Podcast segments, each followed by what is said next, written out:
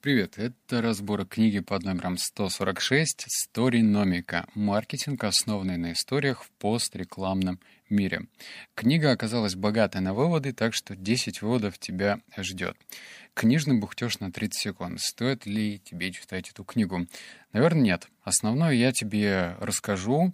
А, сами идеи очень ценные, потому что такого в школе, в университете точно не преподают. А сама культура умения рассказывать истории не особо развита. Кажется, что это больше касается каких-то творческих профессий, мол, поэтам, э, не знаю, писателям это необходимо делать, и в этом большая ошибка. Потому что первые выводы будут касаться, наверное, знаешь, больше структуры и пониманию, зачем нужно уметь рассказывать историю. Вторая часть, да, она будет про маркетинг, но я сделаю все, чтобы тебе скучно не было, так что насчет этого не переживай. Умение рассказывать историю — это важный навык, и, по-моему, выпуска три назад или четыре у меня выходил разбор книги «Спасите котика». Вот. Там э, с таким, да, действительно, странным названием книга была больше про сценарное мастерство, то есть прям для сценаристов. Здесь книга раскрывает умение просто уметь рассказывать историю, ну и чуть-чуть про маркетинг. Ладно, а теперь к выводам. Вывод первый. На сенсорном уровне раздражитель может доставлять удовольствие или боль.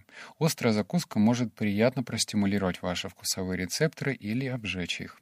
Но если опыт носит только сенсорный характер, почему мы получаем больше удовольствия, глядя на подлинное произведение искусства, а не его копию? Почему настоящая звездная ночь Ван Гога приводит нас в трепет, а поделка, даже написанная с большим художественным мастерством, оставляет равнодушным? Как объясняет в своей книге «Наука удовольствия» Пол Блум, профессор психологии и когнитивистики в Ельском университете, то, каким мир представляет перед нашими органами чувств, это не главное. Скорее, удовольствие — как и страдания, которые мы испытываем от чего бы то ни было, это производное от того, что мы думаем об этой вещи. Блум утверждает, что все люди эссенциалисты, так как реакция на вещи обусловлена нашими представлением о сущности этих вещей. Вот такой вот вывод получился. Не то чтобы это все плохо, как теперь с этим жить, но этим можно в хорошем смысле манипулировать, манипулировать по-доброму. Но вспомни себя для начала. Если ты когда-то посещал книжные, ой, тьфу, книжные эти картинные галереи или какие-то музеи, блин, я это говорю, как будто бы я сам туда хожу два раза в месяц. Нет, я посещал музеи современного искусства, наверное, раз восемь, и я по себе знаю, что если ты проходишь, и кто-то тебе нашептал на ушко, что вот именно эта книга написана тем самым художником, то ты такой, М-м, сейчас посмотрим. А еще если ты узнаешь, сколько она стоит, ты так прям сильно удивляешься. Конечно, может быть две реакции. Первая — это сопротивление, типа, как черный квадрат Малевича может столько стоить, блин, да? А с другой стороны, кто-то может смотреть и думать, хм, как удивительно, Малевич передал что-то там. Ну вот, не знаю, что-то там, да? Вот, это бывает такая реакция. В общем, в нас закладывается вот эта история, которую находится за рамками написания картины. Но да фиг с этими картинами. То же самое про вино. А, в книге раз э, приводился пример. Была контрольная группа, Одним давали одно вино, говорили, что оно дешевое, потом давали среднее вино по цене, дорогое и прям дорогущее. И, естественно, когда люди пили дорогущее вино, они еще делали такое смешное лицо, такое причмокивание, знаешь, вот этот бокал держишь и вот так из стороны в сторону его трясешь или что там делаешь, а и смотришь на шлейф вина, который стекает. Блин, как будто бы они эксперты. Ну так вот, и они, ну, те люди, которые испытывали это вино, конечно же, дали большую оценку тому вину, которое дорогое. Но проблема в том, что все вино было одинаково. М? Стоит задуматься. Второй вот. Хорошо рассказанная история захватывает наше внимание, удерживает нас в напряжении и вознаграждает значимым эмоциональным опытом. Эмоциональным, потому что мы неизменно сопереживаем ее героям. Значимым, потому что их поступки обеспечивают нас более глубоким пониманием человеческой природы. Само слово «история» смущает многих маркетологов. Некоторые используют термины «история» и «контент» как взаимозаменяемыми. Но, как мы вскоре узнаем, между этими двумя вещами не больше общего, чем между шедевром Рубенса и покрашенной стеной. Ну, тут уж потихонечку в маркетинг переходим, но все-таки смотри, что получается. А, во-первых, это контент, ну, знаешь, такие просто, когда берут контентчик и говорят, ну, ты что, давай про нашу компанию пиши что-нибудь. И классно рассказанная история не одно и то же. Даже про сухую, неинтересную компанию можно создать удивительную историю. Не обязательно что-то придумывать, фантазировать. У нас как бы не про фэнтези речь. И тут просто еще раз, эмоциональный опыт и то, что читатель получит когда он будет пробегать глазами по твоей истории. Если он будет э, чувствовать какой-то эмоциональный отклик, знай, что ну, уже что-то сделано правильно по фэншую. Пункт номер три. Нарративы. Обычно представляют собой спокойные, размеренные, повторяющие и скучные изложенные события. Они влетают в одно ухо и вылетают в другое мало затрагивая человеческий разум. В отличие от нарративов, истории — это динамично развивающееся повествование заряженные ценными, ценностями и эмоциями. Человеческий ум обожает хорошие истории. История — это обитель воображения. Проникнув через ментальную дверь, история естественным образом внедряется в наше сознание, увлекает и в дальнейшем влияет на наше решение, в том числе и на покупательский выбор. Ну и вот тут сразу возникает вопрос, а что такое история, как ее сделать правильно? Да, ну, где определение, знаешь, вот такое определение из Википедии. Из Википедии у меня определений нету, зато есть более понятная и грамотная трактовка. Это четвертый вывод. Так что же такое история? Суть любой хорошей истории, внимание вот сейчас, когда либо созданная и рассказана людьми, можно выразить тремя словами. Конфликт меняет жизнь. Поэтому фундаментальное определение гласит, история — это динамическая эскалация движимых конфликтов событий, которые вызывают значимые изменения в жизни главного героя. Не знаю, что значит слово «эскалация», но написано здорово. Ну, в общем, понятно, что у нас есть конфликт, и этот конфликт должен менять жизнь. А теперь давай практика, да, реальный пример. Я его выписал, его было, кстати, очень сложно выписывать, потому что этот вывод растянулся на 15 страниц. А, это так называемые подглавы, когда пишется, например, сценарий для фильма, то есть этапы истории. Ты, наверное, может быть, слышал про фильм «Человек, который изменил все». Там снимается Брэд Питт, это реальная история. Фильм уже не сильно свежий, я не знаю, каких он годов, но там до 2010-го, по-моему. Может быть, чуть позже. Но, в общем, все равно не свежий. И тут есть восемь выводов. Когда я, блин, выписывал их в конце, автор такой, ну, держи, как бы вот, все выводы на одной странице. Я, ну, блин, капец, 15 минут на это потратил. Короче, человек, который изменил все, вот э, по каким структурам и этапам строится. Первое — это целевая аудитория. Второе — установки, точка равновесия. Третье — события, нарушающие установки. Четвертое — объект желаний. Пятое — первое действие. Шестое — первая реакция. Седьмое — кризисный выбор. Восьмое — кульминационная реакция. Сейчас мне будет, наверное, сложнее всего тебе пересказывать. У меня нет подсказок здесь. Но давай еще раз. Что такое целевая аудитория? Целевая аудитория в фильме «Человек, который изменил все» — это люди, которые любят бейсбол, и ну, как-то связаны со спортом. Ну, вообще, это такая большая часть американской прослойки. У них бейсбол — это чуть ли не культ. Второе. Установки точка равновесия. Что это значит? Тогда фильм строился по такому принципу, что ты выигрываешь только тогда, твоя бейсбольная команда, если у тебя звездный состав. То есть это была установка. Чем дороже у тебя игроки, тем ты лучше. Это второй этап, правильно? Там об этом рассказывается. Третье. События, нарушающие установки. В один момент главный герой Брэд Питта, я не помню, кого он там играет, сталкивается с тем, что его команда в... Ну, в общем, она либо проиграет, она не будет участвовать в каком-то чемпионате, ну, в общем, все, как бы капец. И его уволят еще к тому же. Четвертое — объект желания неудовлетворенная потребность. Это значит, что на горизонте Брэда Питта оказывается паренек, а, который предполагает, что в выборе определенных игроков можно включить математику, то есть оценивать этих игроков по каким-то показателям. Пятое. Первое действие. То есть там по фильму он верит в эту историю и начинает подбирать э, главных игроков по математической формуле. Шестое. Первая реакция. Нарушение ожидания. И когда он начал ну, собственно, воплотил это в жизнь, случилось то, что, ну, все, все равно команда проиграла. И он столкнулся с седьмым. Э, кризисный выбор и новое понимание. В этот момент нужно было срочно перестроиться, поставить все на кон, потому что если нет, ну все, до свидания навечно. А если да, то все получится. Ну и восьмое, кульминационная реакция. Все получилось. Тогда получилось у меня рассказать тебе это. Вот весь фильм через восемь этапов. Дальше, шестое значимый смысл. Восемь этапов сторителлинга создают значимый смысл истории следующим образом. Во-первых, в основе всей истории лежит по меньшей мере одна пара ценностей.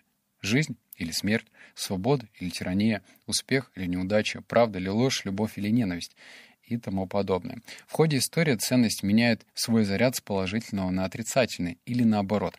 Например, в приключенческой истории Индиана Джонс главный герой постоянно находится между жизнью и смертью. И под вывод, если главный герой ничем не рискует, пытаясь достичь желаемого, история будет скучной и не вовлечет аудиторию. Итак, это относится ко всем жанрам. Если мы говорим про фильмы, начиная, конечно же, там, от боевиков, фильмов ужасов, триллеров, заканчивая даже комедиями. То есть всегда нужно держать баланс. То есть представь себе такую линию из двух сторон. С одной стороны написано «жизнь», с другой стороны «смерть». Вспомни культовый фильм «Крепкого орешка» с Брюсом Виллисом. Он едет к своей любимой, и оказывается, что как бы вот небоскреб, и на тебе там куча злодеев-бандитов. А поскольку он полицейский, он на протяжении всего фильма балансирует между жизнью и смертью. И, естественно, зритель находится в таком вау-эффекте. Что же будет дальше с нашим Брюсом? Пункт номер семь. Легендарные айфоны, ну тут уже про маркетинг следующего года. Легендарные айфоны воплощают в себе невысказанные потребности и мечты потребителя. Маркетологи Apple воплотили его видение в серии блестящих маркетинговых историй, укрепив имидж бренда. Чтобы определить целевую потребность, которая должна а, высветить вашу историю, спросите, что тревожит наших потребителей, в чем они нуждаются, но не осознают этого, какая скрытая проблема настоятельно требует решения. А, этот вывод относится больше к первой, а, просто грандиозной по своей реакции рекламной кампании. Она была во время Суперкубка. Для, опять же, для американцев а, реклама во время Суперкубка — это тоже какое-то целое событие. Это было представление компьютеров Mac, Macintosh на тот момент. И что происходило? В общем, это на самом деле какая-то антиутопия. Представь себе большой зал. В этом зале сидят много серых людей, все одеты в одно и то же, и смотрят в экран. На экране показывают какую-то галлюциногенную хрень, все время что-то меняется. В один момент забегает девушка с молотом, на нее все смотрят, она бежит в сторону экрана, размахивает этот молот, и через некоторый момент молот рушит э, весь этот экран. Что пытались маркетологи донести, что у нас в тот момент была культура панка, рок-н-ролла, все классно, все такие творческие, но в плане техники все было очень стерильно. Все пользовались IBM, и эти э, пластмассовые коробки просто были обезличенные. И тогда нужно было донести, что, блин, даже в технике надо что-то как-то проявляться и показывать свое творческое начало.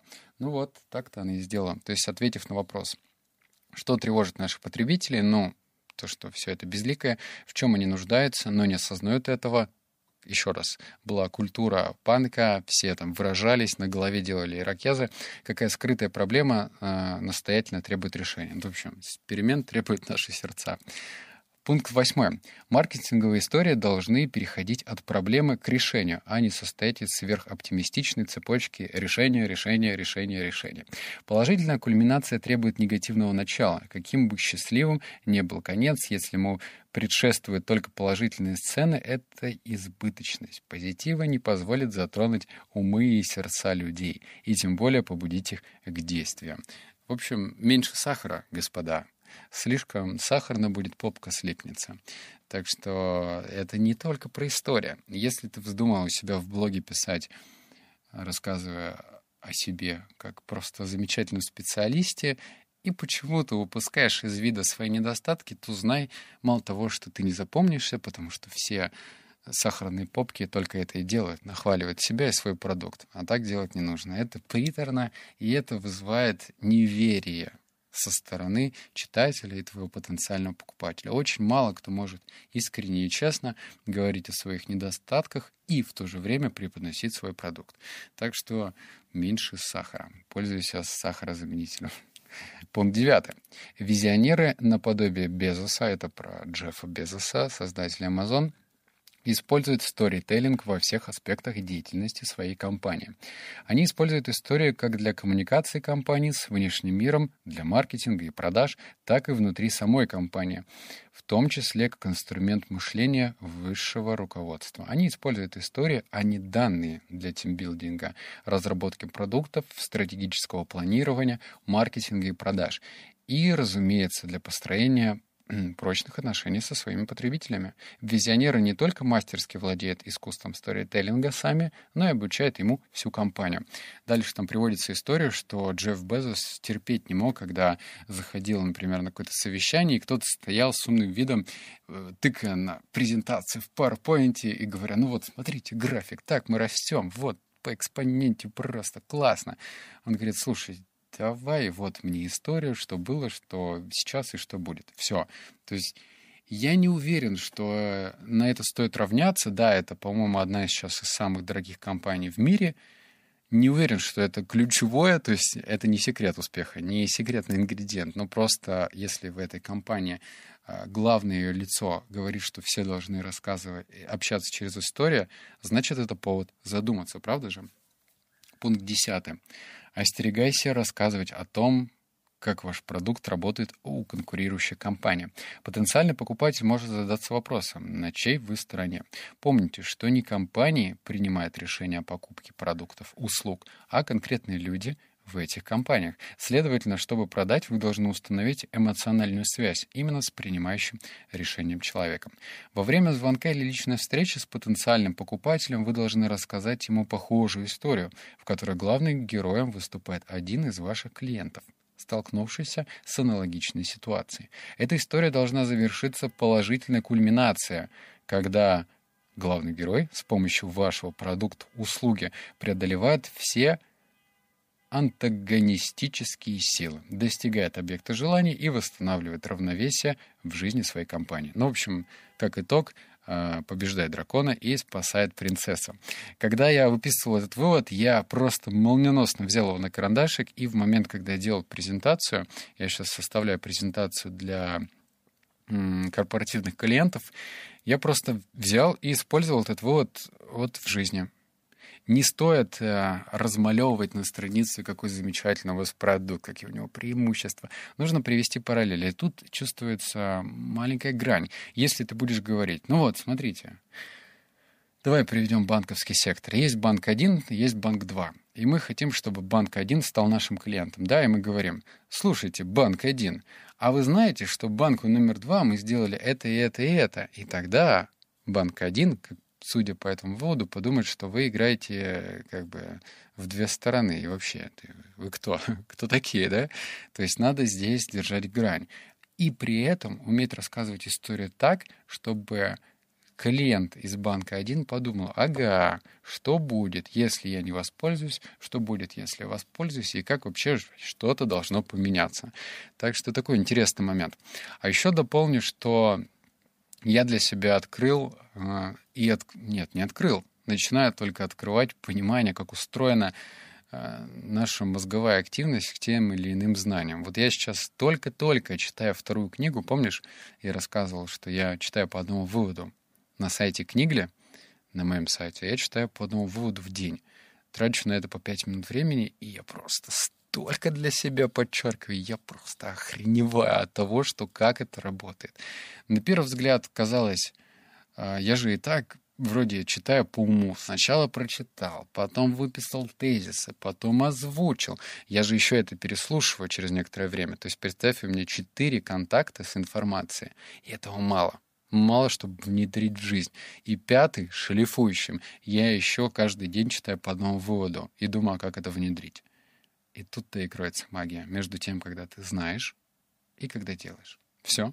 Направляю тебя на сайт там уже появился новый вывод, э, новый разбор книги «Жизнь на полной мощности. Управление энергией. Ключ высокой эффективности, здоровья и счастья». В общем, там получился достаточно хороший обзор. Он уже есть, а сегодня, внимание, там появится «Магия утра», та самая супер попсовая книга, но в моем исполнении. Я там вытащил только суть и расскажу тебе о ней.